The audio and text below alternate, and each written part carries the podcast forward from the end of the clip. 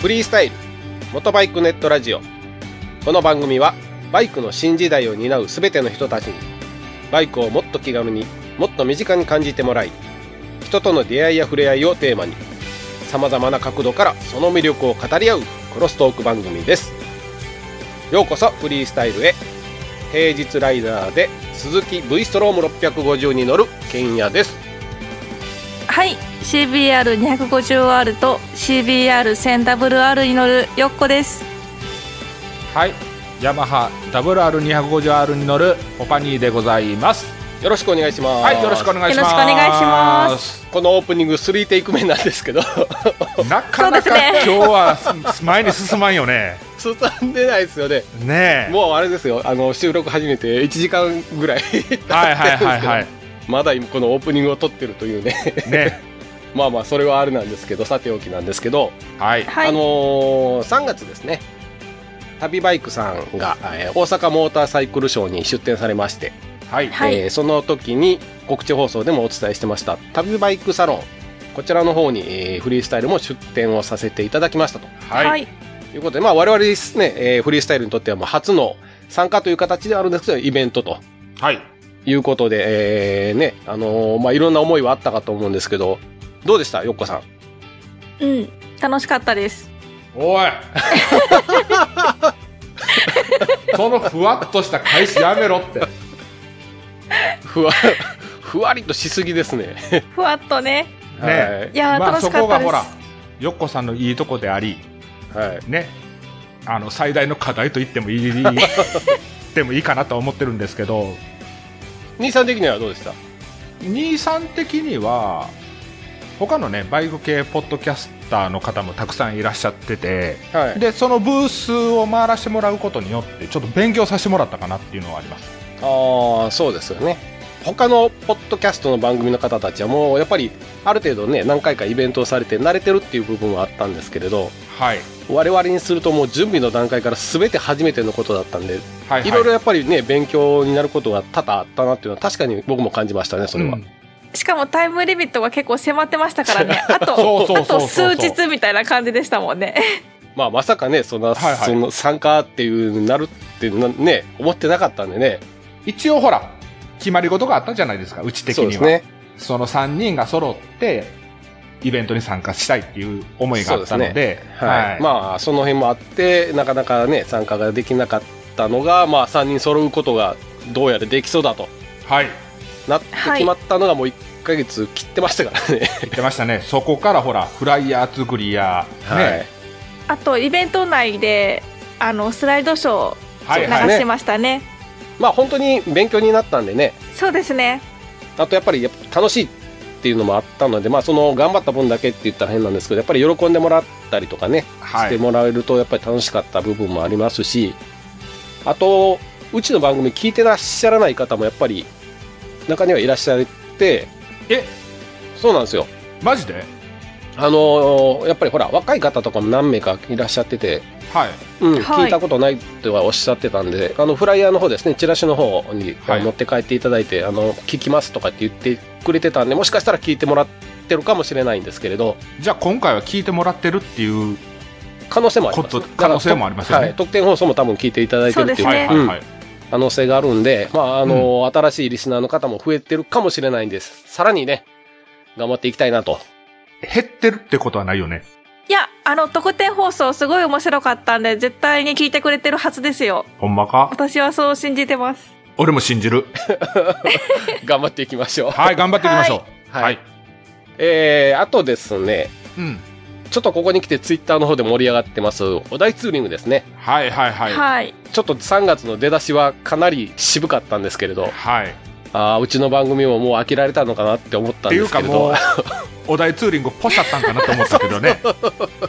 ちょっとドキドキしてたんですけど3月の、えー半ば以降からですねはい、はい一気にツイッターの投稿が増えましてはいお題ツーリング、うん桜と石ともにお題ツーリングも満開とはいいう状況でございますねでもね今のね送られてきてる画像なんですけども、うんまあ、当然桜とバイクっていうのが、まあ、今一番多いですよね結局桜が咲き始めてから投稿が増えてますからねはいはいはい、はいだから写真の撮影うまい下手にかかわらず自分のバイクと桜っていう構図が一番多いんですけどもはい MVP を取ろうと思ったらそこじゃダメなんですよ はっきり言わしてもらって今皆さんが同じようなねあの画像送っていただいててすごく楽しいツーリングで写真撮ってもらってるのは十分分かってるんですけどもはい。うんここは一つちょっとひねった感じのものを送っていただけると MVP にぐっと近づけるような気がしますということなので、えー、まあこの 番組がいつ配信されるのかわからないんですけれどいやいやいやいやいや。じゃあじゃあじゃあじゃあじゃあ3月4月のお題ツーリングということで、えー春らしい景色と、まあ、自分の愛車を収めると、はいまあ、バイクでも車でもいいんですけれど、えー愛車を収めるとはい。え車もいい車もいいのこれいいですよあのだってまだ北海道とかバイク乗れないですから OK でございますよ、あはーい、愛車であれば OK ですチャリンコでも OK ですあそうなんやはい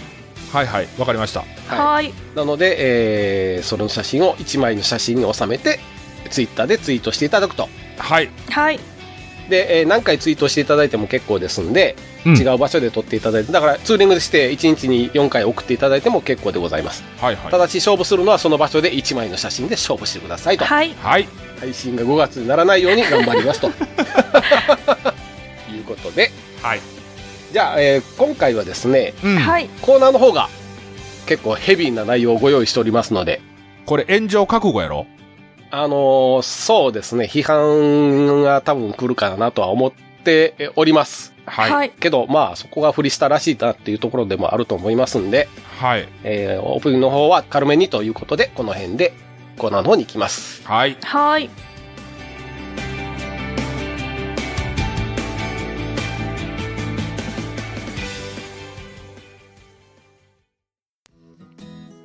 6月のお題ツーリングです。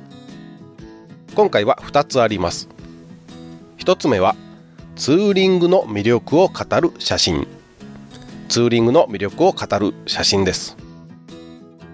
バイクに乗ったことがない人が見ても、ああ、なんかツーリングって良さそうだなって思うような写真のご投稿をお待ちしております。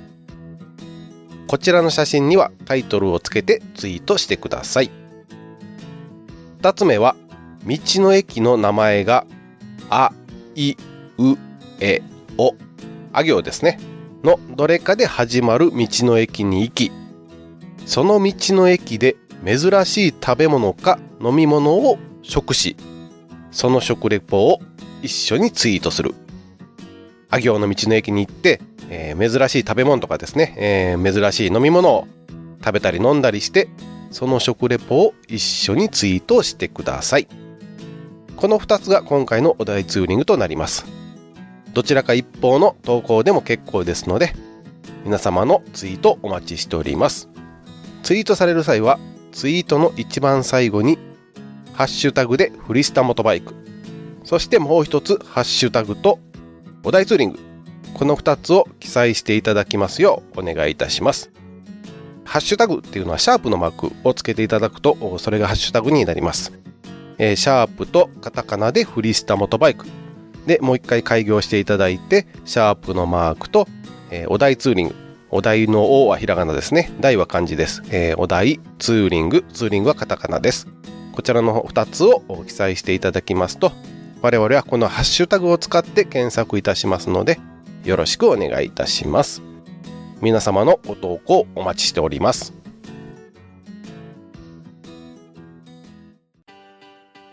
落ち着いて聞いてくださいあなた EBR 症候群ですだって、だってお前ハヤボルトじゃんって。もう私、ビュエルっていうアメ車乗ってますけど、なんか、無理やりいいこと言おうと忙しいあなたに心のパーキング 元バラエティラジオググッッドスピードこの番組は初心者には情報をベテランには懐かしさをバイクトークを楽しみながらバイクとライダーの社会的地位向上を目指すバイクバラエティ番組です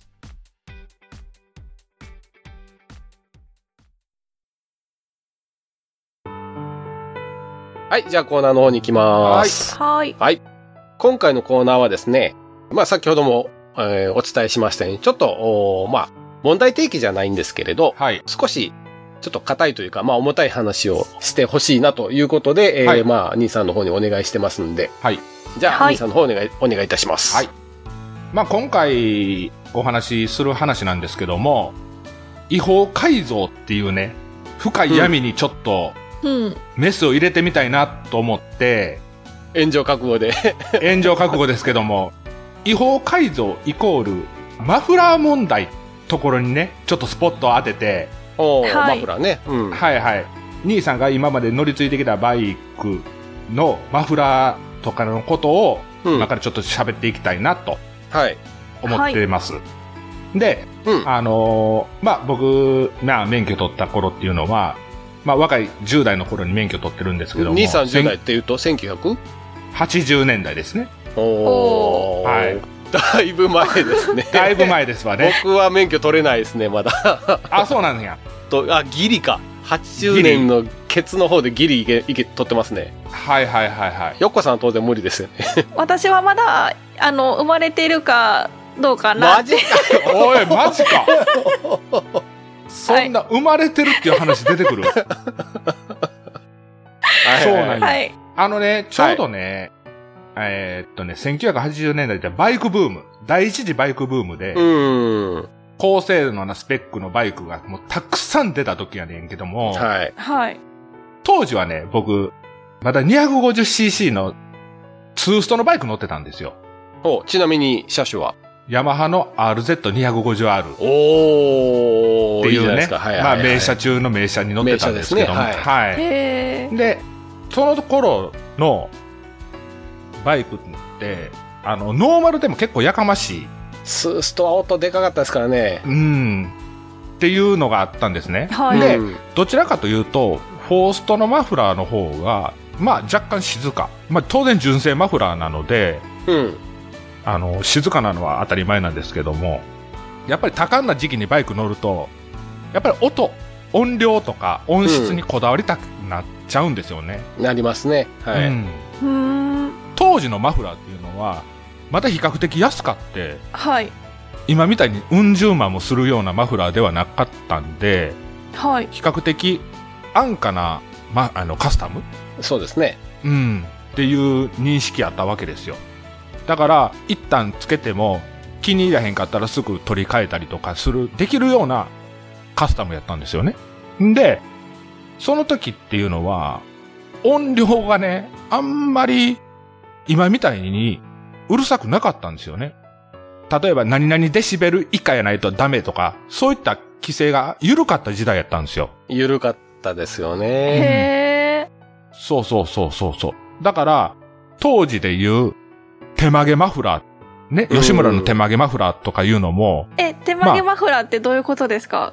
えそっからの説明な るー、マジですか手で。あのね、はい。手で曲げるのよ。手で曲げるんすよ。それは自分がですか。いや、違います。あの、業者さんあ、が。業者が。あのー、吉村、まあ一番有名なのはポップ吉村っていうね。あの鈴木の人がよくつけてるやつですよねあ。そうそうそうそう、はい吉そう村そうってそいうそうそう。あの人が、まあ、こう、自分で手で曲げながらマフラーを作っていくんですけど、あれ、中に砂を入れるんですよね、確か砂かそうそ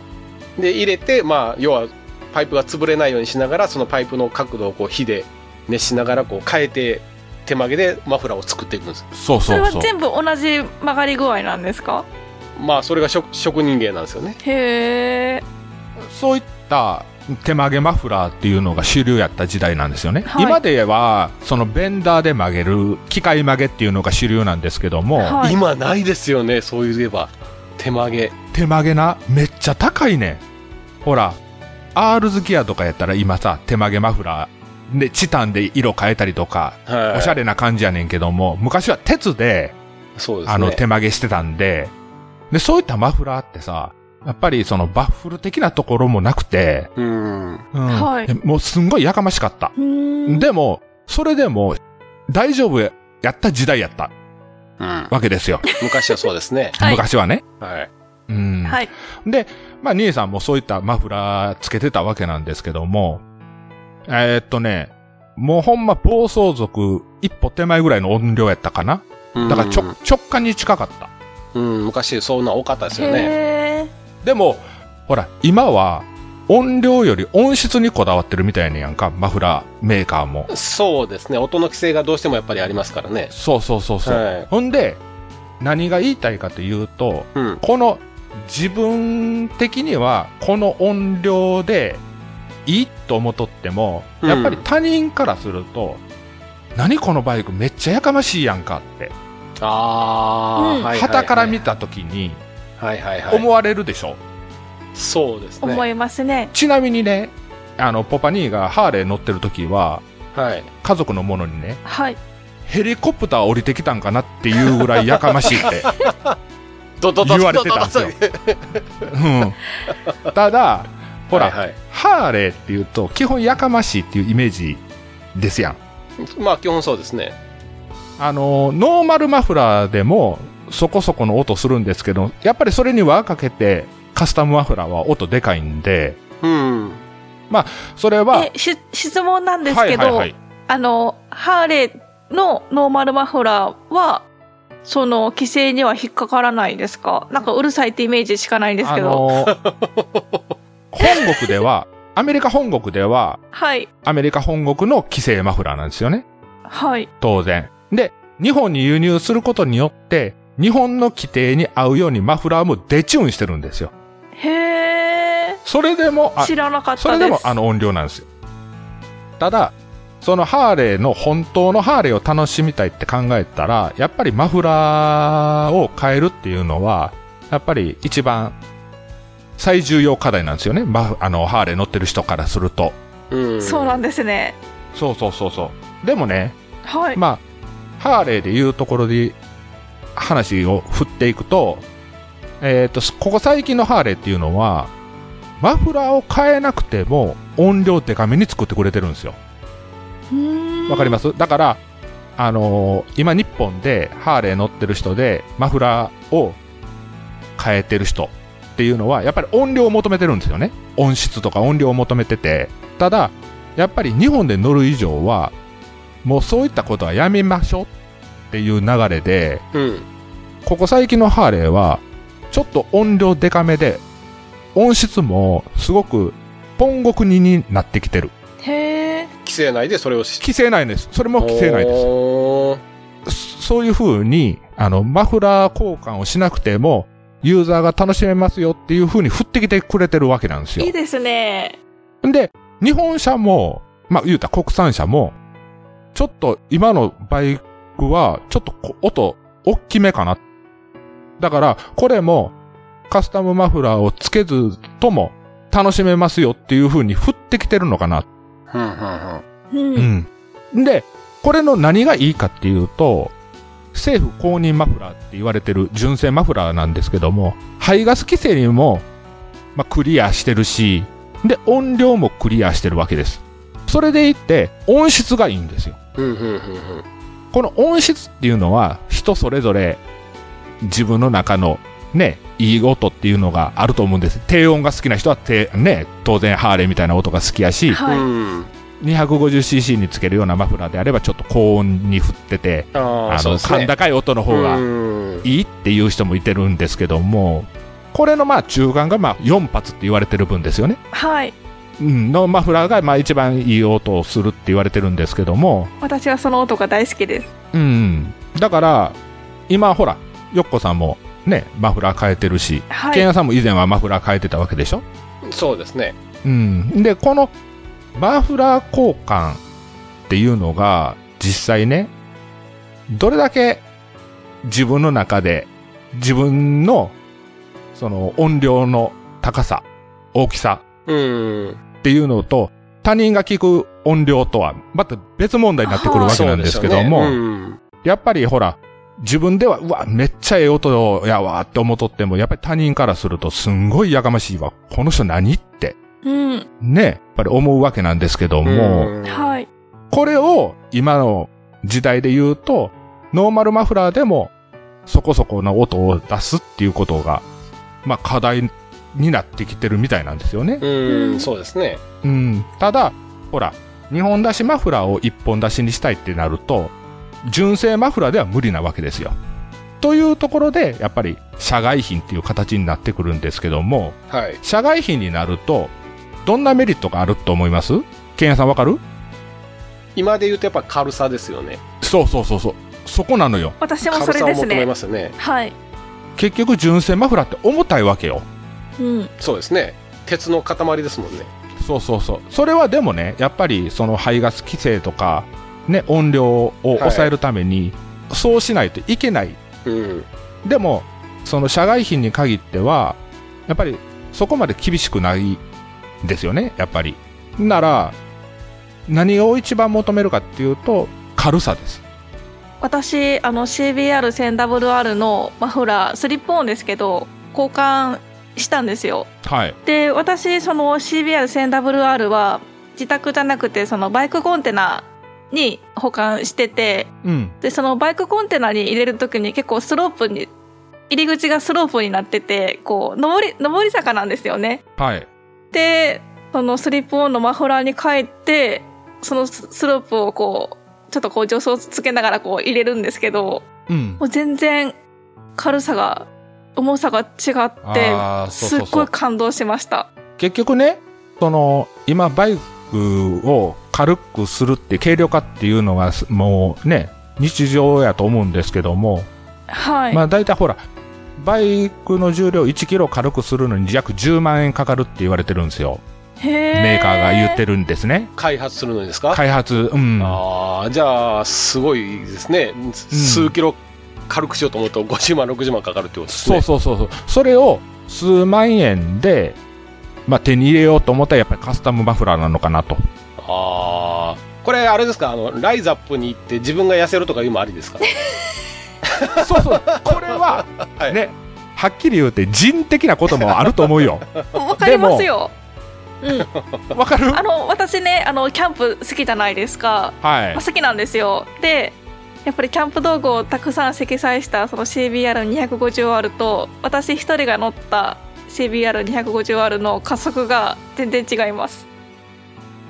それだけですいやだから分かりやすいよねはい乗ってるものの重さで違うっていうことですもんね、はいそうそうそうそうそう、うん結局人間軽くするかマフラー軽くするかでやっぱりバイクの性能は変わってくるわけよそうですよねうん。んで、ほら、やっぱり、マフラー交換っていうと、やっぱり音量、音質、うんうん、それから軽さ、うんで、パワはいー、あと見た目ってなるんですけども、やっぱり、どこを取るかによるとは思うんですよね。でも、今の時代、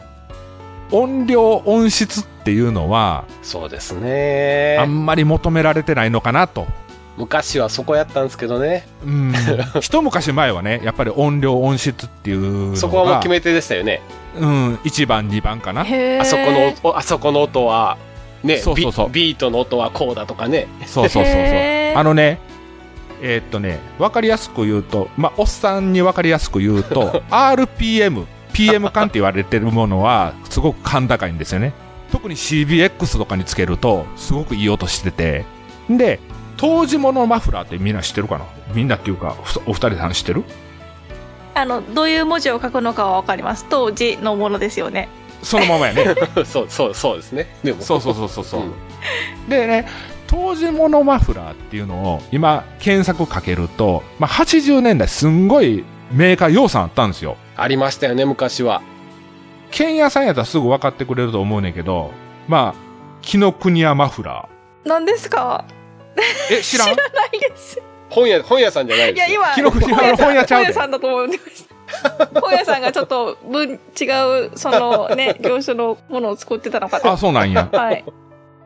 あとねほらオーバーのマフラーしてるああオーバーね吉村の手曲げマフラうんはいーで吉村サイクロンマフラサイクロンーえサイ分かれえサへイクんロンしわかんないです知らないです知らんかもう吉村といえばサイクロンでございますよえはないんはいかはいはい想像するしたら今やどのバイクにも採用されてるというかまああのそ調うべそうそうそうググってくださいサイクロンっていう、はいそのねじれてるっはいてことですか、そうそうそうそう渦を巻いてそうそうそうそう渦を巻いてる排気効率を上げるというへえはいあと先ほど言った RPM のマフラーうーんあと酸性マフラーって覚えてるはあ賛成とかあったありましたねあのーサイレンサがキュッとバナナ型に曲がってはるいやつ、はいはいどういう文字を書くんですか漢字ですかいやあのーローマ字です3つの星ですか感じってもしかしてえあのなんかさんさんあのな何 なんてなんでもないです もうここはちょっとスルーしようか、はいあとねほら大臣のオールアルミのマフラー覚 えてる大師のオールムラルミアってありましたねあったでしょでもうおっさんネタおっさんトーク全開ですけど ねうんあとほら今ビートのマフラーって言われてるけど昔はビートジャパンっていうジャパンそうがでつすいててねうわもうなんかもういっぱいあ当時の なんかいろいろ蘇ってきましたようん、あと森脇のフォーサイトよこよこさんもついて くるついてこられへんな あとみくりのマフラーカーあカかかわーで山本レーシングあ山本レーシングは私わかりますよはいあと野島ファサーム、あー野島は今もありますよね、はいはい、今までりよ、はいであともう極めつけが月木レーシングねまあこういったあのーすほごいな昔暑かったっすねら熱かったやろマフラー業界よっこさんあれですよ今よっこさんほらつなぎ探してますけど昔つなぎのメーカーもいっぱいあったんですよそうそうそうそうそうそうへもーうもう安あの私あごめんなさいなんでもないですあ買っちゃったのあのはい買いました嘘あのデグナーさんにお願いしてまさかのデグナはいおおももう採数も全部済ませてあとはあの6月に完成される予定ですおー楽しみにしてます楽しみにしてるわ、じゃあほんでだだからね、この当時っていうのはスリッポンじゃなかったわけようん当時ものマフラーでスリッポンはないねないですねフル駅ですねはいうん駅パイから変わりますからねそうそうそうそうそうでこのえっとスリップオンになったっていうのはつい最近の話だと思うわ今は特にあれだと思いますよあのー O2 センサーっていうまあセンサーがついそうそうそうそうん排気ガスのそのセンサーがついてるんでうんそこをついてるとこを変えたくないんで結局後ろしか変えないんだと思うんですけどねでもあの昔と違ってすぐにカスタムできるっていう利点はあると思うねんやんそうかですねでなおかつ今のマフラーっていうのは JMCA わかる ?JMCA ってジャムあのジャ ム呼ん聞だいまたんまこやとなあそれる聞いたことあるレベルです聞いたことあるレベルはいこれって、JMCA って、多分、すすぐに分かるとは思ってたんやけど、そんな分かりづらい話だったかな。これ JMCA っわかりて、ますわかります言うたらね、えっ、と、純正マフラーに準ずるようなはいスペックを持ったマフラーのことを言うんですよ。ほだから、ノーマルマフラーあるでしょ純正マフラーの規定に沿った形で、うはい社外品を作るっていうことなんですよね。で、これを正式名称があるんですけども、はい知らないですよね、お二人とおもー。しょ正式名称言えと言われたらちょっと思い思い浮かばないですねでしわょからないですこれ、女お教えしますけども、ちゃんと覚えておいてください ね。はい JMCA っていうのは、まあ、民間団体なんですけども、正式名称をはいはい全国二輪車用品連合会っていう、ちょっと難しい、全国うん輪車用品用品連合会。連合会はいああ全部漢字ですね全部漢字でちょっとね難しいこれをとっつきやすくするために JMCA みたいな形でおーはいはいはいはいねあれしてるんですけどこれは結局政府公認と同じ意味なんですねだから民間団体が作った政府公認マフラーです簡単に言えばうんはいということは排ガス規制にも音量的にも政府公認のマフラーと同じっていうことですね同等性のを有するということですね同等性はいはいうん。それで、なおかつ、軽さ、パワー、音量、すべてクリアしてる。で、ここで一番何がメリットがあるかっていうと軽さです。基本、純正マフラーっていうのは鉄うんでできてるんですけども、カスタムマフラーは今やチタンが主流になってきてるわけなんですけども、うんはいこういったことで素材が変わってなおかつ軽さを追求できてなおかつ音量的にもサイレンサーの改良などで95デシベル以下ではいこの95っていうのが一つの目安になってるみたいなんですよここで訂正をさせていただきます。先ほど、ポパ兄さんが、マフラーの音量の規制値を95デシベル以下とお伝えしましたが、正しくは94デシベル以下となります。詳しくはブログの方にリンクを貼っておりますので、そちらをご参照ください。昔のマフラーの JMCA 認定マフラーっていうのは車種や年式によって音量の差があるんです SC40 昔の CB1300 っうんていうはいバイクがあるんですけども、これポパにも乗ってたんですけどもはいこちらのバイクは JMCA のマフラーで僕野島のファサームマフラーっていうのをつけてたんですねうん。これは98デシベルまでいけてたんです。今より5高いんで、えじゃあ3高いんですよ。うん。で、これで今のバイクと一緒に走ってると音量デカめなんですよね。でも JMCA は通ってるんですよ。ううんんへーだから、あの、最近のマフラーをつけて貼る人で、その時の僕のマフラーの音を聞くと、これでよう車検通るなっていうはいはいはい。ぐらい音はデカめやったんですね。うんうんうんへえだから、JMCA ついてるからって、今のマフラーと昔のマフラーを比べると、やっぱり若干の差はある。うん。 3デシベル違っただけで、どれだけの音が違うかっていうと、バイク乗ってる人はあんまり分かってないんですよね。ヘルメット被ってるし。そうですそうねで。すねはい歩行者とか、近隣住民の人からすると、バあのバイクの音を聞き慣れない人で、特に。はっいてなると、やっぱり騒音でしかないんですよ。うん。そうですね。でね、これは余談にはなるんですけども、僕がハーレー乗ってる時に、ハーレーのお店でマフラーを変えたんですね。はいマフラー変えて、で、その日のうちに苦情来ました よ。苦情も来たし、陸運局から手紙来ました。あらへえ。これは結局、普通に街中走ってて、うん。はい歩行者か、どなたかが、あいつのバイクマフラーやかましいやんけ。だから、ナンバープレート覚えとって、そのまま陸運局に、はい、通報されてるんですよ。はいはいはいはい。へえで、改善しろっていうことうで、ん通達来たんですよ。うん。うん、そういうね、今時代なんで、うん。その、やっぱりやかましさだけでは、ね、や、やかましいって言うたらあれやけど、いや、でもそうでしょうね。個人的にはね、僕、あの、そのやかましいっていうのも、ある程度は、そのバイクに乗ってるといいのかなっていうのがあったんですけども、特に車検のないバイクに関しては、そこまで厳しくなくていいんじゃないかなっていう考えやったんですけど、やっぱり、やっぱり考え方古いみたい。うん。はいその、やっぱりマナ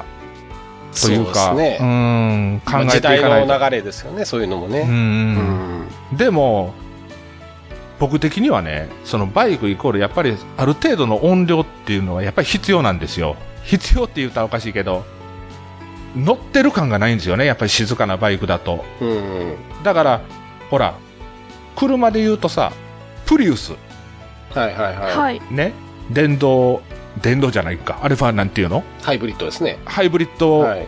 カーっていうのは、はいやっぱり音静かですやんか。うん。後ろから来てもわからんぐらい静かでしょ。うんはい。でそれがいいのか悪いのか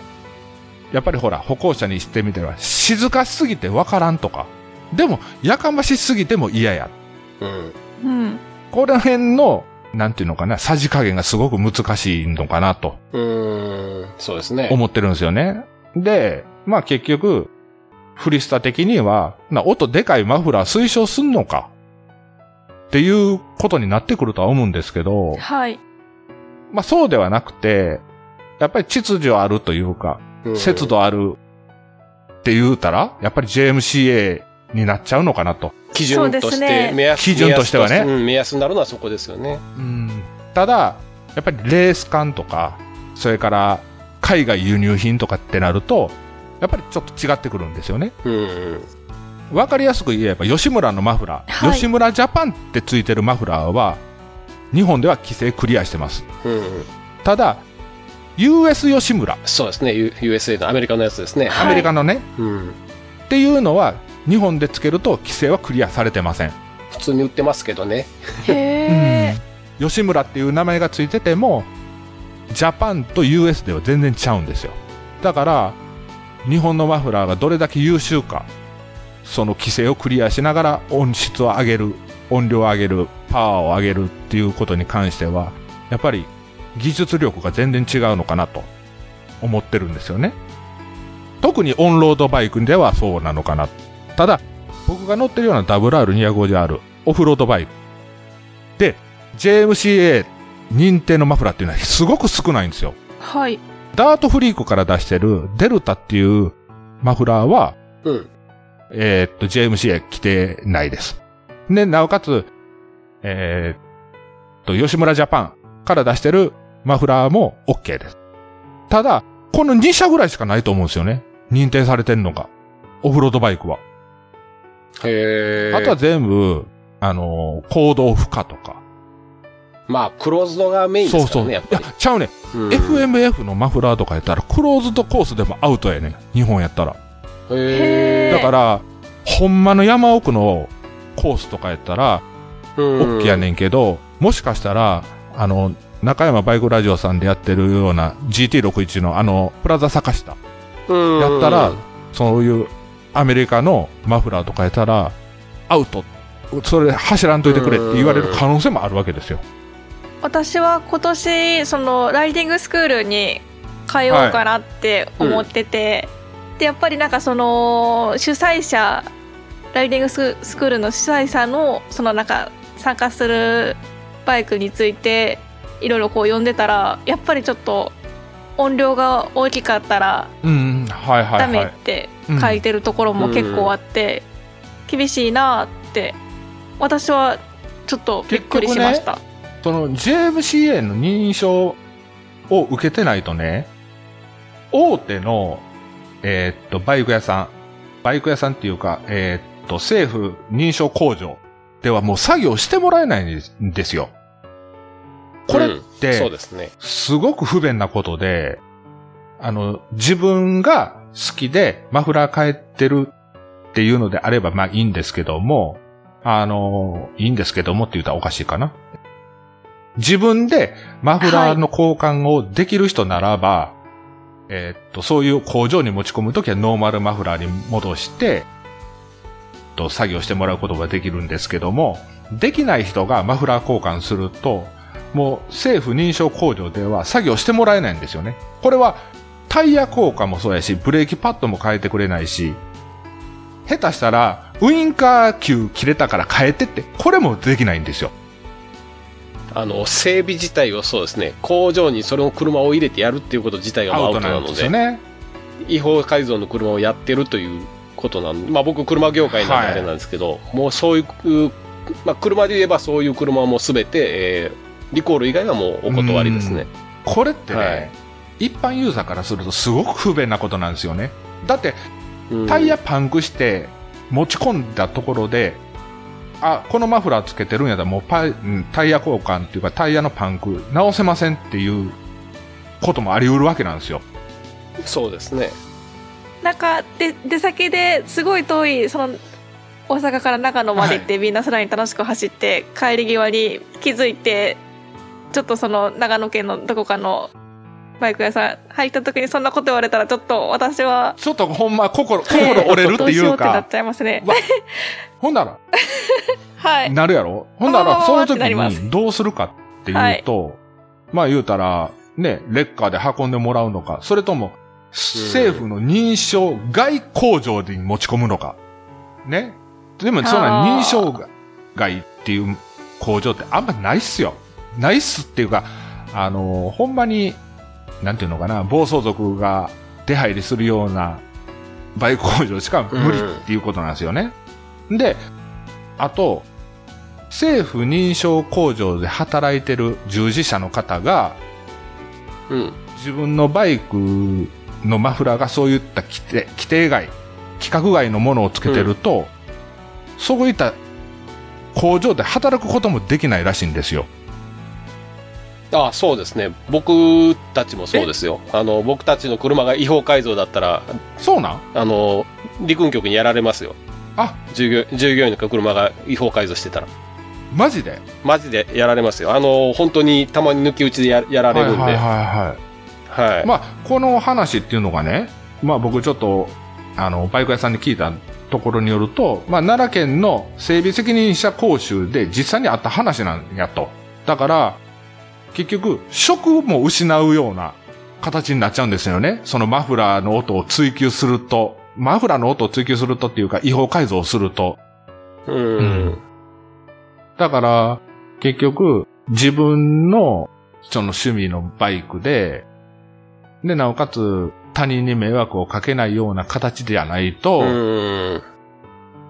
バイク整備にも持ち込めないし、なおかつ、うんはいこれバイクのね、工場に持ち込めないっていうのは、すごく不便やと思うんで、その辺ね、やっぱりうん考えて、マフラー交換した方がいいのかな、うというん形なんですよね。そうですねちなみに僕はあの政府公認マフラーではないんですよ、うん、うんだからあのもう 250cc の 250cc なんですけども、あのはい政府の認証マフラーじゃないのでもうそういった大手工場には持ち込めないバイクになっちゃってるんでもし持ち込もうとするならばまたノーマルに戻していう形じゃないともううんえーっと、修理もしてもらえないっていう形なんで、はい。その辺みんな、ちょっとよく、マフラー交換するときよく考えた方がいいのかなとうん思いました。はいまあどうですか横さんこの重いテーマは 初めての重いテーマなので ちょっと私なんなんて言おうかなってずっと考えてて、これさ、うんじゃあほんま、俺も自分で喋ってて、これほんま大丈夫かなっていうのはあんねんやんか。これまあすごいまあ難しい、えーテーマだと思うんですよね。で、例えばじゃあ、えーね、えー我々もね、竜神スカイラインの話とかよく出しますけれど、はいじゃあ、えー法、法定速度を守って走ってんのかっていうと、それはね、じゃあどうなのって言われると、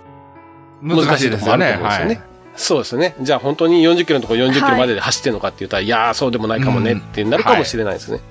やっぱそういうとこってこう、個は々いの、うんねあの捉え方の違いっていうのもあって、さっき兄さんが言ってたやっぱそのマナーっていうかね、やっぱそのやっぱり人に迷惑をかけてまでっていうのはやっぱ僕もそれは違うとははい思うんですよね。ただね、うんあの、バイクの楽しみ方は人それぞれって、このね、フリースタイルでも言ってるんですけども、音ありきで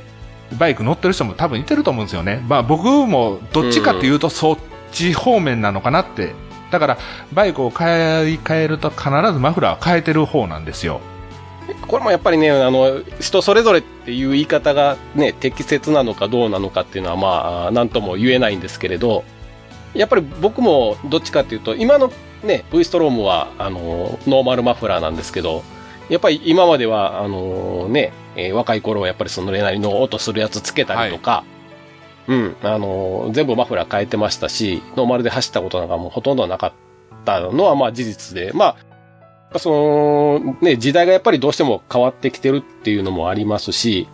で、やっぱり今ほら、その JMCA でしたっけそうです。はい、ですよね。で、車もまあ似たようなやつがあるんですよ。はい。うん、そういう団体があるんですよ。で、そういうメーカーさんがやっぱりすごい今お金かけて、一生懸命その規制に通る中で、音質ですよね。うん。音量は上げられないけど、質を求めた。は。で、見た目と軽さを求めたものっていうのをやっぱ作ってもらってるので、はい。うん、そういうのをやっぱりつけたいなとはやっぱり自分自身も思うのは思います。はい。でもですね、今ノーマルで乗ってるのは、うん。あのーまあ乗り方が変わったっていうのがあるんですけど、やっぱりそのツーリングに行くようになって、はい。結構早朝に、あのー家出てったりとかあーはいいはいはいはね。で、前ちょっと言ったこと、番組では言ってないかもしれないんですけど、はい前のバイクの時はちょっと押してってたんですよ。はい。あの、幹線道路まで出てからエンジン、兄さんもハーレーそう言ってましたよね、昔。そうですね。はい、は昔い。はい。でそれが別に車検通るんですけどちょっとやっぱり朝、あのエンジンかけるにはちょっとあの、 申し訳ない音だったので、はいだったんですけど、今のバイクは全然かけられますし、はいうん。とか、あとまあ、やっぱりその旅先とかでね、と泊まった宿とかでも、やっぱりちょっとバイクは音が大きいんでとかってよく言われるんですけど、やっぱ自分の、今の僕のバイクの音聞くと、これを静かですよねとかって言われるのを聞くと、はいやっぱり変えたいなっていうのもあるんだけど、その反面、やっぱりバイク乗らない人から見ると、やっぱその静かなバイクっていうのも、それはそれでかっこよく見られてんのかなって思うと、ああ、ここも踏みとどまろうかなとか思ったりとか、まあいろいろなんですけど、はいだから結局答えないんですけどね。 そうやねこれほんま答えないね、ないんやけど、やっぱりその、はい、ね、バイクっていうものを、なんていうのかな、その、やっぱりバイクの良さを伝えたいっていう番組なので、はいはい、あの、バイクに乗ってない人には、嫌われたくないかな という。ちょっと待ってバイバイバイク乗ってない人うち聞いてるわかんないです。わかんねんけ どねうんでもでもあれあれですよはい。あのもし、まあ、ノーマルから社外品のその,、まあ、その認証のついたマフラーに変えたとしてもはい。それはそれで感動しますよねなんかあ自分のバイ感ク動でしますよ自分のバイクってこんな音がするんだって私すそうごなんいですよ感動しましたもん僕もやっぱり2気筒なんでね、やっぱりその2気筒の音がもうちょっとはっきりししたいなっていうのはあるんですけれど、はいまあそこの天秤ですよね。はいという状態で、まあ今僕も乗ってるので、まはいあね、こんな 話しといて 正解がないというか答えがないのもどうかとは思うんですけれど。そうそうはいそうでもこういうのって全部そそうだと思うんですけどね。あはの、うんどこまでが良くてどこまでがダメだっていう線引きっていうのはなかなか難しいところがあって、まあ、個々のモラルに、えーなるところもあるとは思うので、いはいはいで、僕、ごめんなさいね、こんなこと言ったら多分、あの、気分悪くする人いるかもしれないんですが、大阪モーターサイクルショーこの間行ったじゃないですか。はいで、僕も行ったんですけど、えー夕方帰るときにね、うんはいあのーまあ、駐車場を横切ったんですけど、はいやっぱ普通に出ていく人と、やっぱこうちょっとこうアクセルを煽りながら出ていく人がやっぱいるんですよね。はいうん。やっぱあれって、あの、周りの人から見るとやっぱりどうなのかなとか思いながらもいたので、はいまあそういうのを見ながら自分は気をつけようかなとか思いつつ、うーまああーね、社会にあのバイクが 融合できたらいいなって難しいテーマにしゃべりすぎたわ今回 でも、でもこれを、あれですよ、あの、答えはないかもしれないんですけど、これをみんながやっぱり、あの、一つの、ね、あの、きっかけというか、で、また考えてもらって、おのおのが、はうん、あの、そういう、ね、えー自分のバイク人生を全うしていただけたらいいかなと僕は思いますよ。はいはいこんな感じですけどね。どうですかね、横さいや私は書いてよかったなって思ってますよん。うん。 CBR250R のマフラー交換はあのある日ある日突然変えようって思ってうん。書いたんですけど、はいなんかその変えようって思った段階の時はまだなんかその欲しいメーカーとか欲しいそのマフラーは決めてなくてなんかまあホンダドリームの人といろいろ相談しながらそのつけるマフラーを選んだっていうんうちょっと変わった感じの交換したんですけど、やっぱりなんかそのね全然知らなかったからその素材チタンだったりとかそのカーボンそうでですちょっねと。こうこもった音がするよっていう、そのねやりとりうん。いろいろ教えてもらってはいなんかああこういう世界もあるんだなってそこで初めて世界が広がったというかそういうところもあったんでえよっこさんってはい結局その山本レーシングに変えた意味っていうのはパワーを求めたのそれとも軽さを求めて音量を変えたかったとかどなんれがかね一番メインだったの、なんかね見た目なんですけどそのマフラーそのものじゃなくてマフラーを買ったら山本レーシングのステッカーがついてくるんで すよねそこかよ。いやちょっと聞いてください話をはいはいステッカーはどこでもついてくると思ステッカーねついてくるんですけどその山本って書いてる山本っていうそのアルファベットのアルファベットやね。も文文字の色が黄色だったんですよね、そうだね。う、まあその綺麗ねうんあのーホンダドリームの店の前に飾ってた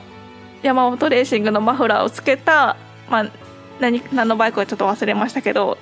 うんそのマフラーバンドっていうんですか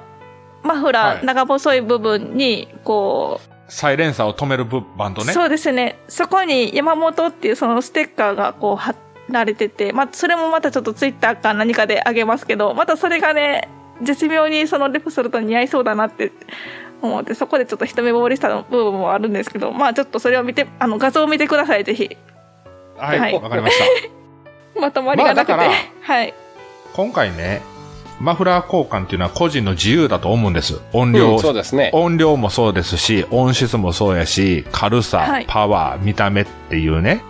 これはもう個々の考え方一つやと思うんですよ。そうですね。どれを上司するか、どれを、そうそうそうんっていうことですね。どれうをんプッシュするかによるんです。ただ、はいマフラー交換によって、政府の認証工場に持ち込めない可能性があるっていうことだけ皆さん覚えておいてください。そうですね。もうはっきり断られますよねはっきり断られます。いや、本当断りますよ。はい、だから、結局、話は重複するんですけど、マフラー交換は個人の自由です。最後にこれはっきり言いますね。マフラー交換っていうのは、個人の自由で、なんていうのかな、えーっと、欲求を満たす、えーっと、カスタムでもあると思います。ただ、それを追求しすぎると、いろんな面で弊害が出てきます。うん。それだけ皆さん覚えておいてください。そうですね。はい。はい。はい特にツーリングライダーとかやったら困るんじゃないかなと思います。うん。うんはい。ということですね。はい。まあ、そんな感じで、ちょっと今回は、えー、久しぶりに、久しぶりなのかなあのー重たいというか、真面目な話をしてみました。ごめんね。ちゃんとうまいこと喋れなくて、ただ、うーん。まあ、ね、こういったネタっていうかね、話もしていきたいなとは思ってたんです。なかなか今回ちょっと、あの、うまく喋れなくて申し訳ないとは思うんですけど、これのがやっぱりね、クロストークをやっぱり主体にするうちの番組の本質だと思うので、まあ、いろんな意見があると思うので、はい。またね、はこの放送を聞いていただいてね、あのー賛否両論あるとは思うんですけども、その辺はまあ個人の、まあ、考え方というか、にもう任せるしかないとは思うんで、そうですねはい。はいもう、はい。まあ、またこれはね、あのーい皆さんの意見もいろいろ聞きながら、はい。またどこ、どこまかたでね、まこれたね、あのー話していきたいなと思います。うん、このマフラー問題、ね、また違う機会に、また喋りたいなと思ってるんで、その時もっと上手に喋れるようになっときたいんで、はい。ということで、じゃあコーナーは一旦この辺で締めます。はい。ははいい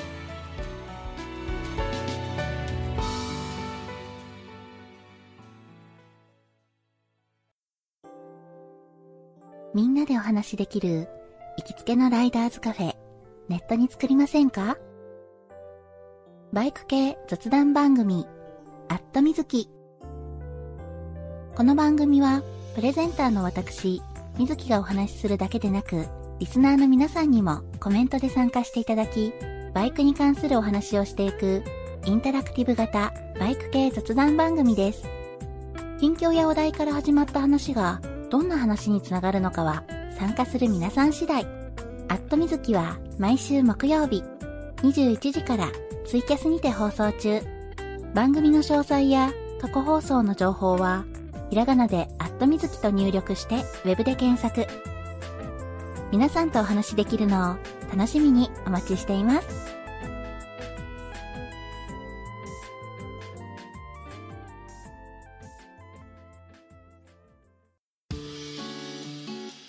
ここでイベントのお知らせです。今回、同じバイク系ポッドキャスト番組、バイクの輪のタククロさんにお声掛けをいただき、両番組のコラボイベントを開催することになりました。イベントタイトルは、バイクの輪フリースタイルコラボイベント。暑さなんて吹っ飛ばせ。真夏のバイクの輪ミーティングフリスタキャンプフェス in 宮山京都となります。イベントの内容ですがまずバイクの輪さんですねこちらの主催イベントとして2018年7月15日3連休の真ん中の日曜日ですね朝7時から10時の間に兵庫県の六甲山にある鉢巻展望台こちらに集まって、えーまあみんなでバイク談義を楽しもうというイベントを実施いたしますこちらにはフリスタからポパ兄さんと私賢也の2名が参加いたします周辺の道路がですね、えー二輪車通行止めが非常に多い場所になりますんで、えー事前にえーお調べいただいてから来ていただいた方が良いかと思います私の方で簡単に調べてブログの方にリンクを貼っておきますのでそちらも参考にしていただくと良いかと思いますでこのイベントがですね、えー10時に、えーまあ、解散ということになるんですけれどここからフリスタ主催のキャンプイベントの方に、えー突入ということになります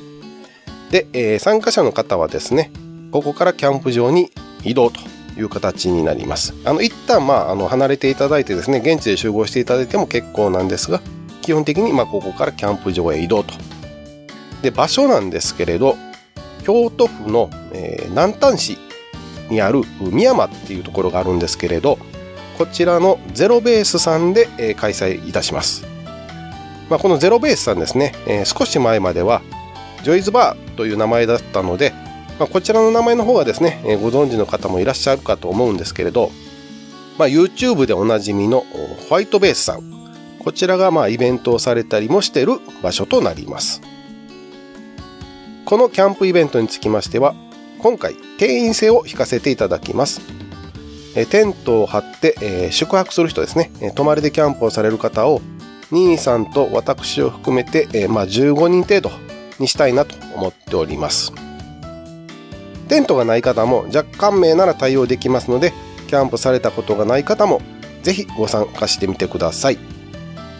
ちょっとね時期的にまあ7月の中頃ということでもしかしてねあの日によってはちょっと熱帯夜っていうことも考えられます基本的にはね宮山ってすごい涼しいところなので、まあ、夏でもですね、まあ、あの過ごしやすいっていう場所ではあるんですけれど、まあ、熱帯夜に当たった場合は寝苦しい夜を我々と一緒に過ごしていただくということになりますまた今回23歳以下の方の食事代をフリスタ基金で賄わせていただきますえフリスタ基金ですねえーもうお忘れの方も多いかと思うんですけれどこれは当番組の、えー初期の頃にえーお伝えしました、えー基金の内容でして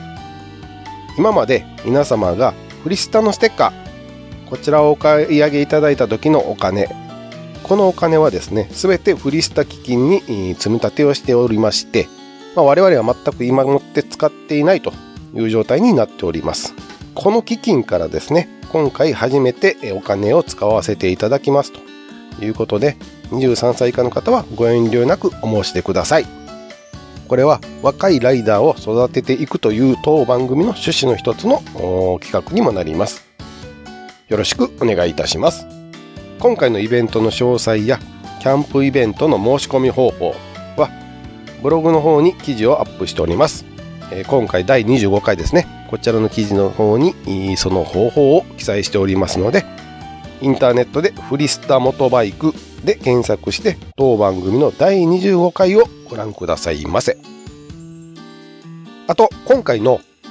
コーナーでお話をしました、えーマフラー問題ですねこちらの補足説明を3人ともブログの方にコメントを寄せております、えーまあちょっと言い訳がましいところもあるのかもしれないんですけれどコメントを記載しておりますのでこちらも要チェックでお願いいたします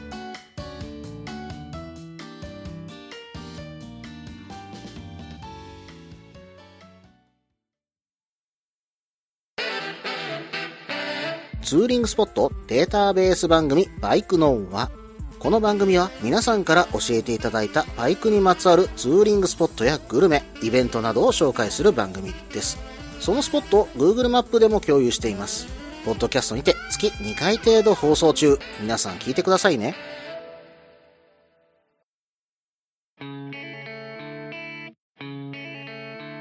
はいじゃあエンディングの方に行きますはーいはーいエンディングの方はちょっと明るく楽しくはいそうですねこのギャップを楽しんでほしいなは そうですねはいいここからはあのいつものあの明るくう楽しいフリスタでいきますんで はいいじゃあ恒例のメールのご紹介をしていきますけれどはいはいはいはい。なんとですねはい今回からですね、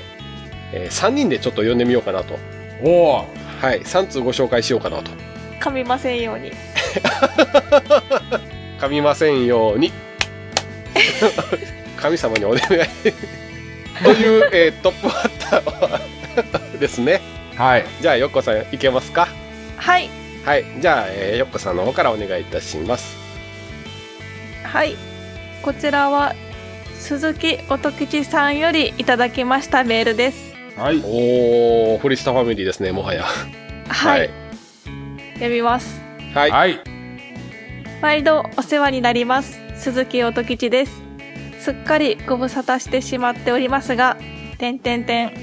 はい前回放送から時間が経ってしまいましたが拝聴しました感想などを少し書かせていただきます先日は2回にわたって番組内でメールを紹介していただきありがとうございましたいえい え自分の投稿が番組の中で読まれてつつ裏裏に流されるというのはやはり興奮を覚えますねははそう俺はそうですよね、うん兄さん我々もそうでしたよね はい、そうですね。多分今興奮してるんじゃないですかねうおーみたいな感じでああそうかもしれないですねはいはいはい。はい。しかし、体とバイクの話題につきましては、重いわ話題だけに、後から帰って出してしまってよかったのかどうか、と少し悩んだりしておりました。うんケンヤさん、ポパ兄さんが考え考え、言葉を選んで話される様子は、私が思っていたよりも、はるかに重い案件であるように感じられました。かっこ、私もそれほど軽々しく考えていたわけでもないのですが、苦笑い。好きなことを諦めなければならない日が来た時に、自分ならどうするかという日々スルーしている問題なのだと改めて再認識しました取り上げていただきましてありがとうございましたああこれあれですよねあのーはいあの体にハンデをも持たれた方がバイクに乗られててその方に出会われて、まあ、それについて音吉さんがコメントをされたっていうねはいこのメールすんごい印象に残ってて、残ってますよねはあのー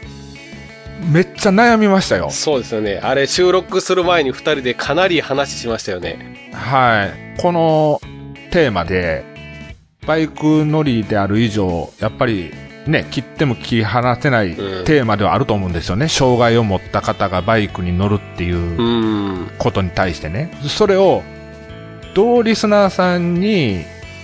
問題定義じゃないんですけど、話していくべきなのかっていうのをすごく悩んだんですよね。だからこのメールの内容はすごく覚えてますよ。覚えてますよねううんん。そういった方に敬意を表しながら、なおかつ皆さんにちゃんと分かってもらえるような形で話するにはどうしたらいいかっていうのをすごく悩んだっていう思い出があります。うんですねはいはいでさてこのお盆の東京ビッグサイトでのイベントで久しぶりにお会いできた方が実はフリスタモトバイクリスナーのワルダーさんだとか世の中の狭さを実感しましたうでちょっとここで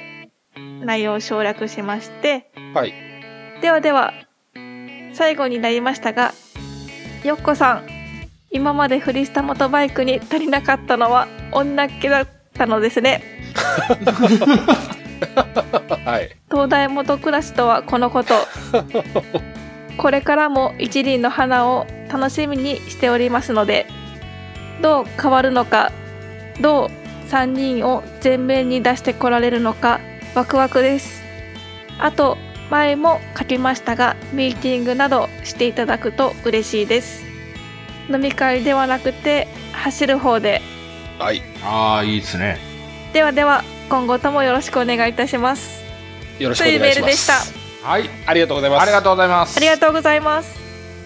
これちょっとあのー省略ね今してもらったところはあのー前回でもあった SDR のはい。はいね話とかあのーその辺が書いてあるあので、のー SDR の件は、もうしっかり読まさせていただいてますよ。はい。うんよっこさんあれじゃないですかあのーこの音吉さんのね、メール読んでいただきました けど、あれ、お礼を言っとかないと。そうそうそそうう。なんですあのーなんかポパ兄さんから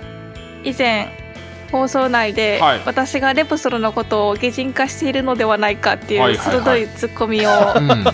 されたことがあるんですけそど、い。はい。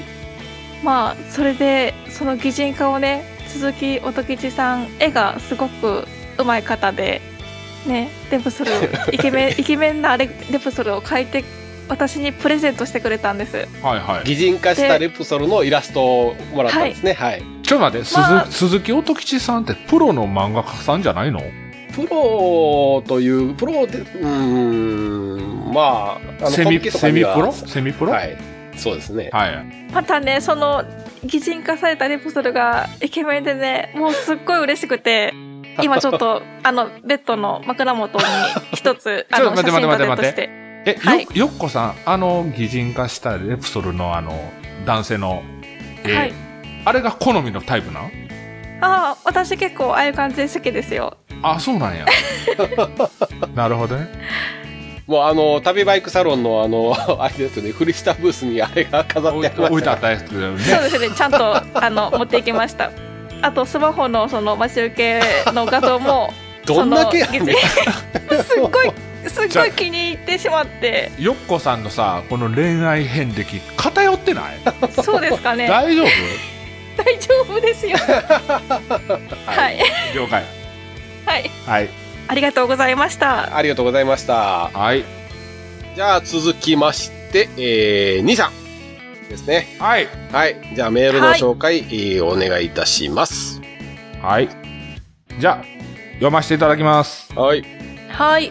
やたら飲み会にだけ参加する休日ライダーで忍者 ZX6R にまたがっている千葉のバジブでございます。おー、バジブはさん。。い、ありがとうございますす。 来ましたか。はい。ありがとうございますありがとうございます。はい。えー、まずは新生フリースタイルおめでとうございます。ありがとうございます。うんまあ、そうきましたか。プラスよっこさんという暴挙というか、斬新というか、うん。二人が不甲斐ないという のか、かっこ笑い。はい。え、これ不甲斐ないいるまあ、 っていう感じなんですまあ はいはい。はい。えー新生フリースタイル第1回、過去第20回拝聴させていただきました。はい。ケンヤさんの単語半島ネタはいいっすね。ああ、ありがとうございます。オイラも20年くらい前、船屋に泊まり、意外に高い。確か2万円くらいだったかと。あーうん。えー10年くらい前に天の橋立、三山のかやぶきに行きました。うんうん。本当は放水の時期に行きたかった。うん。ただ、宮までは五寸に近い釘を踏み、うん京都市内までの道のり、不安にかき立てられながら、また行った時期がゴールデンウィークでバイク屋はどこもやっておらず、ダメ元で行った赤男爵京都南店。おー、はいはいはい。はい。え、パンクはやってもらえませんかいいですよ。しかも笑顔で、京都人の優しさを改めて身に染みました。はい京都人優しいんですよね。う ん何、何ですか、その、あ、悪意のある言い方は、 もう、ものすごく悪意を感じるんですけど。いやいや、や、ごめんごめんご めん。えー京都人、本当にいい人ばっかりです ね。バジブさんも言ってるじゃないですか。 はい。えー番組内でも話しされていた3人で丹後半島に行かれるのであれば、よっこさんにはぜひ、青の洞窟、愛の洞窟のレポートを。はい。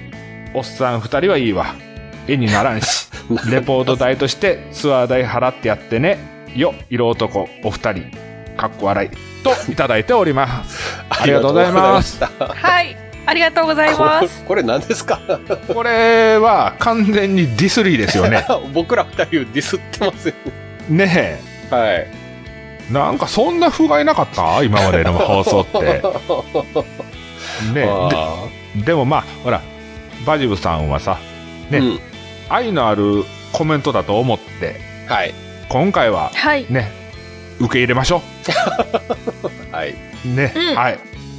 ということですね。はい。はい。バジブさんありがとうございます。はい、ありがとうございます。ありがとうございまましたえー、じゃあ続いて私の方がですね、2通ご紹介させていただきます。す。はい。まず1通目です。はいえー、ヒョロテン様からいただいております。はい。ヒョロテンさんですね。えー、この間のサロンのはい。ね、お越しいただいてました。はい。はい。題名は、思い出の八重でいただいております。はい。新生フリースタイルおめでとうございます。以前2回、八重の話がありましたが、八重のスタイルについて思い出したことがありましたので、投稿いたしましたと。はい。自分のスタイルはいろいろ変貌し、最終的に指2本をヘルメットの目のあたり、えーで、まあ当てて、クイクイうんちょっと2回振るようになりましたが、皇室みたいに手のひらを優雅に振って、えーくれる方もいれば、はい。片手をブンブン振ってくださる方もいますと。はい。はい。これまあ皆さん、あのーいろんなスタイルがあるかと思うんですけど、はい。兄さんどんな感じなんですかね、いつも。兄さん的には手ブンブン派かなあーブンブン派。はい。おーいっていう感じで。うあーん。もう、どっから見ても気づいてくれよとはいはいはいはい。。いうぐらい のオーバーアクションではいはい。俺の八重を無視するなよっていう。そうそうそうそう。威圧感で。威圧感で、あの、バイクふらつくぐらい手振ってますよ。はい。危ない危ない。危ない。よ、危ないようこさんは。私は気分によりますね。あと、向こうのテンションに合わせます。おああ、なるほど。はいじゃあ、毎回出すわけではないってことです。そうですね。向こうめっちゃ頑張ってたら、私もそれに応える感じで、右、右手でブンブンってこう振っちゃったりしなま向すこうねが。消極的やったら私も、いやーってぐらいです。なるほどそ。そこはブンブン行こう。これ から。ね。お願いします。いやー、ちょっと恥ずかしいんですいよ。やいや、もうややはい恥ずかしがってたらできませ んから。もうどんどん行きましょう。はい。はい、はいそうですね。はい。えー、北海道では、お、おう北海道来ましたよ、よようこさん。おう北海道では直線が長く、すれ違うまで時間があるので、変わった八重をよく見ましたと。はい。はい。おーこの間の、あれですね、空豆夫さんのお便りもそんなこと書かれてましたけど、ですよね。はい。はい。はい。えー長い直線の向こうから近づいてきたなと思ったら、突然立ち上がり、はい。仮面ライダーの変身ポーズをしてくれたり、はい。はい。えー鈴木の刀、ね、バイクですね、鈴木の刀乗りで、腰の刀を抜いて、袈裟掛けに着るポーズをしてくれたり、退屈しませんでしたが、この後どうするのかなとミラーを見ると、一生懸命下向いて刀を差し直してるのを見て、くすっと笑ってしまいました。はいはい。これ明らかにネタ仕込んでるわけですよね。刀を持ってってるってことでしょ、だから。これはでもあれかなあのおもちゃのおもちゃでしょうね。よく売ってるおもちゃでしょうね。模造刀とまでは言わなくても言うたらまあ子供のおもちゃみたいなそうもそのうそう。をねそれ、それを多分、あの、本州のフェリーの前 からやってるんでしょう ね。持って歩いてるんでそ その前段階が見 たい。ねフェリー乗るところが見たい。の乗るところが見たい。はいはい。えーその中で一は番い心に、えー残ったのは、信号待ちの交差点で、えー突然の雨が降り出した時のことです。はい。対向車線にレンタカーが止まっており、ワイパーが動き出したのですが、その中で運転席と助手席の、えーまあ20歳前後の女の子が両手ピースサインで、ワイパーと同じ動きで、こっちを見ながら笑顔で八重してくれたことでした。はい。え、これ、車乗ってる人もバイクに八重してくるんですかようこさん。はい。北海道では結構見ました。なんあかそうなんだ嬉しいですよ。なんかへー向こうも同じテンションでこう北海道を楽しみながら走ってるんだなってすごい感じましたもん。んはいこれ、じゃはいはあいなんかこういう八重みたいなのって結構ね、そのピースサインとかっていうのは浸透してるのはしてるんですね、やっぱり。うんそう考えると。車乗ってる人が結構見るんじゃないですかバイク乗り同士でこうやってたら。あーあーなるほどね。はいはいやはっい。たら帰ってくるんじゃないかって、しかもねそのやってくれる人たちもなんかその車の中でやえしてくれる人ってあまりわからないんですけど、うん窓窓から手を出してうわーって降ってきたら、おーなる私ほどもね。わーってはい振り返す感じですねはいはい。これあれですわ。ヒョロテンさんもあまり車に返事することないんですが、この時ばかりは思いっきり手を振りましたって書いてますね。はやっぱい。そうなんですね。はいそうなんですえね。ーはいぼっちツぼっちツーリングの中での八重なんか嬉しいものでずっと八重続けていこうと思いますこれからも3人の番組楽しみにしておりますとはい言っ。ておりますありがとうございます。ありがとうございます、はいありがとうございますえー続きまして、はい。えー BM タカさんからいただいておりますはい、ありがとうございます。ありがとうございます。えー先日はメールを取り上げていただきありがとうございましたと。はい。書いた本人も忘れてて番組聞いて思い出したような次第ですと。かっこ笑い。はい。はい。私のことまで心配してくださりありがとうございます。家内がタンデムできなくなったのは10年ほど前ですので、それからは一人乗りで全国走り回ってますのでご安心ください。はい。はい。タンデムできないので車を使うことが増えてなかなかバイクの距離が伸びませんがマイペースでこれからも走っていきますはい。ツーリング企画などもやっていただけたらなと思ってます今後とも楽しい配信お願いしますという形でいただいております、はい。ありありがとうございありがます。とうございす。ますありがとうございます。これはあれですね以前あのー BM タカさんは奥様とはい。はい、えータンデムで30年ぐらいですねずーっと若い時から、えー20代の頃からですねはい。タンデムで、まあ、日本全国あちこち回っていらっしゃったんですけれど、頚椎症ですよね。はい。はいで、えー、まあ、ちょっとバイクにね、タンデムすることができなくなって、まあ、うんちょっと寂しい思いをしてっていうのを、いただいたメールでしたよね、あれ。そうですね。これ、はい。ちょうど僕が同じような、えー症状で、そうですね。はい。あの、発症した時に、このメールいただいてるわけなんですけども、このメールもすごく印象に残ってまして、うん。うん。まあ、奥さんとね、いつも一緒に、えっ、と、バイクライフ楽しんでたのに、急に一人になっちゃって寂しい思いをしてるのかなっていうような。ただ、とこの時にも多分お話ししたと思うんですけども、一人でも、ね、やはり、いい景色っていうのを楽しんでいただきたいっていうような類のことを言ってたと思います。うん。はい。これもだいぶ、あれですよね。あの、 悩みながら、悩みながら喋りましたね、これも。喋り言ましたよね葉を、はいもう、ね、言葉のチョイスを選びながら、はい。お話ししたとは思うんですけども、うん。ただ、今こうしてまたね、2通目のメールをいただいてるっていうことは、ある程度やっぱり共感してもらえたのかなっていうような安心感はあるんですけども、はいはいはいはいはい。そうですね。はい。まあそんな感じでね、あのーうん今はほら車で、えー奥様と一緒にあちこち行かれてるようなんで、まあ、それはそれでちょっと安心できたかなとはい。いう形で思っておりますんで DM 高さんありがとうございましたはい、ありがとうございました。ありがとうございました。ということで、えーメールの方は以上となりますはい、はい。じゃあ最後ですね、えーいつもの番組の告知の方をさせていただきますはい。えーフリースタイルでは、えー番組と連動したブログとツイッターとこの2つでいろんな情報を発信しておりますと今まではこれで済んでたんですけれどはい、ここに一つですね、えー加わりましたねよっこさんはい。何が加わりましたか YouTube です。そうですねはい。 YouTube ですね、は い、はい。えー YouTube の方に実は、えー番組をおー進出をちょっとしていきますでまああの、 まあ、今からなんですけれどとりあえず今 YouTube の方で上げてる内容としましてはよっこさんどうぞ過去放送を第1話からあの作っていってますで投稿していってるんですが今の段階ではまだ第1話しか投稿していませんはいそれととあと旅バイクサロンでフリースタイルからスライドショーね、動画を作ってずっとあのスクリーンに流していたんですけどはい、まあその番組内容に沿った内容でしてその動画がうんまあ YouTube でも流見れるしようまにしょうか。はい、うん、ということですねはいはいあのこれからですね、えーまあ、過去の放送ですね、第1話からを、うん YouTube の方にちょっとアップしていって、その中に、まあ、写真ですよね。番組の中で、はい、はいあの語っ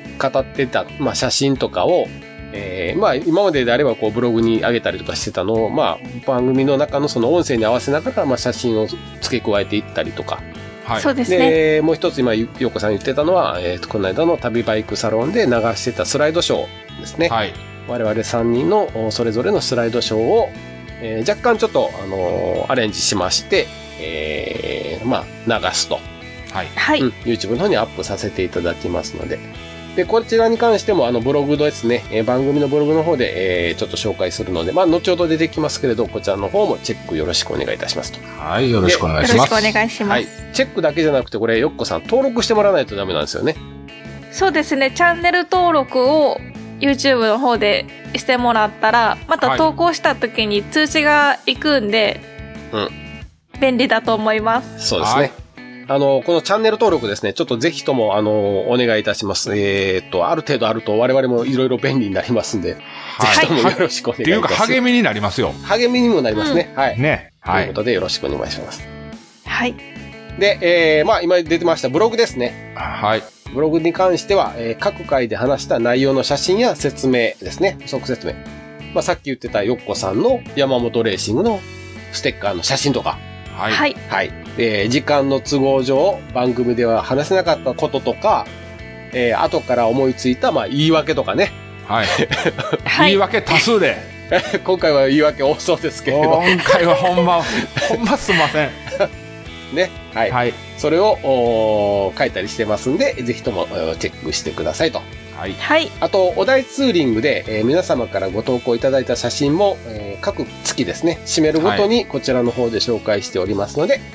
ご覧いただくと、より一層フリースタイルが楽しめますと。はい。はいまた、えー番組のメールアドレスとですね、えーまあ、投稿フォームですね。こちらの方がうんブログ内の、おー中にもありますんで、えーこちらも、まあ、番組での感想とかね、はい。えー例えば今回の内容についてのおこととかでも結構ですし、えーまあ、いろんなこと何でもいいです。えーね。例えば今回の内容についてどうなんだとかいう、まあ、お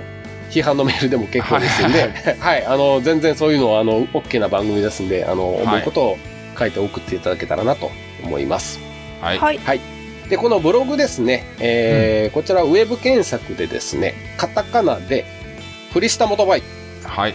カタカナでフリスタモトバイクと、えー入力していただくと、えーなんと一番上にやってきます。はい。はい、表示されます。フリスタモって Google で検索するともうフリスタモトバイク出てきますんで。はい。はい。ある一定の認知度はあったのかもなと。うあ上がってます。フリスタモで、あの、行きますんで。はい。はい。はいで、えーうちの番組が見つかりますと。あとですね、えーこれ、サロンでも、とかね、あの、他の時でも結構たくさん聞いたんですけど、ツイッタうん。うんー、うちの番組ではツイッターへのご参加を全面にお願いしております。はい。はいで、参加、ね、今までツイッターされてなかった方もツイッターで、まあ、するようになって、まあ、いろいろ知り合いが増えたとか、うん。楽しくなりましたとかっていうのを、ね、多数声をいただいてますんで、ぜひとも、はい。この機会に皆さんもやっていただきたいと思うんですけれど、はいこのツイッターでは我々の今の状況や、まあ、いろんな告知をつぶやいておりますんで、まあ、より我々を身近に感じていただけることができるかと思いますと。はい。で、ツイッターは、まあ、アカウントっていうのがあるんですけれど、えーフリスタのアカウント、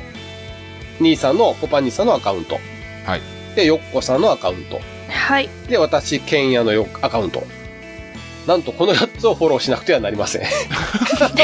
これ、義務です。強制義務、義務やね。義務、義務。はい。はい。義務という名の強制ですね。はい。はい。この4つを、えーフォローしていただくと、おまあ、いろいろ楽しいかなと 思いますんで。あのね、はい。最近気づいたんですけど、はい。はいフリスタ、ケンヤさん、はい。ヨッコさんはい。はいのツイッターはフォローされてるみたいなんですけども、はい。あのあらに、に、兄さんのみフォローされてないことが多々あるんですよね。何のチェックなしてるんでなんか分からへんのけど、はい。その辺、ちょっと皆さんもほ、ちょっとその辺は組んでもらって、まあ、おまけでいいんで、僕の方もフォローしていただけたらなと、はい。うん、はい、思っております。はい。お願いしますお願いします。えーこの4つをフォローしてくださいということですね。はい。で、アカウントですね。今言ったアカウントっていうのは、えー先ほどお伝えしましたブログ。はい。うん。このブログの各放送回。今回であれば25回ですね。はい。これの記事の一番最後に、えーまとめて全部記載しております。はメい。ール、メールアドレスも。なので、えーブログの方を見ていただいて、その一番下に書いてあるアカウントのやつでフォローしていただければと思いますんで、よろしくお願いいたしますと。ははい、お願いします。い、ということです。はい。はいあと、えースステッカー、はい。ついに、えーついに、えー販売の方を開始はい。いたします。今までは対面だけだったんですけれど、はいおこちらの方も販売を開始いたします。はい。で、はいえーサロンの時にえーお披露目しました新ステッカーですね。新、まあ、新ステッカーというか、えーあと新たに作り直した分ですね。はい。はい。こちらの方のお販売を開始いたしますので、はい。えー、あれ、シャロの時、ジャンクさん、大人買いでしたね。はい大人がいね、もう、かっこいいとこ見ましたよ。かっこいいと思いましそたう、ね。かっこいい私とこ見見てまなしたかよった見。てなかったです。もう見、てなかったです。来るなりいきなりうちのブースに来て大人買いしてましたからね。大人が いね。はい。ありがとうあござれいま。ますさにフルコンプでしょフルコンプです。ありがとうございます。はい。で、えーっと、その販売方法と購入、うん、販売方法というか購入方法ですね。こちらはもい。ブログの一番最後の方に記載しておりますので、えーぜひともチェックしていただきまして、はい。えーまだ入手できてない方は、えーこの機会にと思っておりますので、よろしくお願いいたします。はい。はい。ということで、えー25回ですね、えーこれで全てのおプログラムが終わったんですけれど、はい。どうでした今回今回、テーマ的に、ちょっと重たいテーマというか、ちゃんと自分の中で消化できてなかった分があって、聞きづらいかもしれないんですけど、うん。まあそこはもう、ケンヤさんの編集能力にかけるしかないかなと。 いや、でもまあ、フリスタらしい番組で良かったかなと僕は逆に思ってますけれどね。あ、そうですかはい。こういう番組で良かったかなと。はい。ど、うん。どうです横さん。私は、あれですかね、メール、初めて読んだじゃないですか、はい 今回。はい。なんか、ね、うまいこと編集一口になって 思いま した。そこですねれだけです。はい。はい。今回ほんま編集にかかってるから、 なんそうのですよ。なあ。じゃあほんま節目会にな、ほんま、えらいことしてもうたなと思ってんねん。ごめんな、ほんま。頑張ります。はい。えー、今回もですね、えー、ですね。今回長いです長ね。めの番組はい。まあい、いろいろありまして、えーもうすでに4時間ぐらい、あの、こうやってスカイプでおはい話をしてるんですけれど、あまとさか12僕分がでね日、付が取れてないっていう。そうですね。ああと12分でヒゲし、ま日さかがの兄さんの録音ができてないとかね、いろんな事件があって、ほんますんませんでした。いやいや、 まあまあいろいろあります。はい。はい。はい。で、まあ多分あのー放送の内容の方も、はえい。ー1時間を超す番組になるかと思いますけれど、はい。はい。また皆さんちょっとじっくり聞き込んでいただいて、はい。えーメールなりツイッターなりで何なり、あのーまたね、感想とか意見をいただけたらなと思っております。はい。よよはい。ろよしくお願いいたします。ろしくお願いします。はい。ということで、ろしくお願いいしますお。二人様お疲れ様でございました。ははいい。。お疲れ様でした。お疲れ様です。じゃあ皆さんありがとうございました。はい。ありがとうございました。第25回だよーん。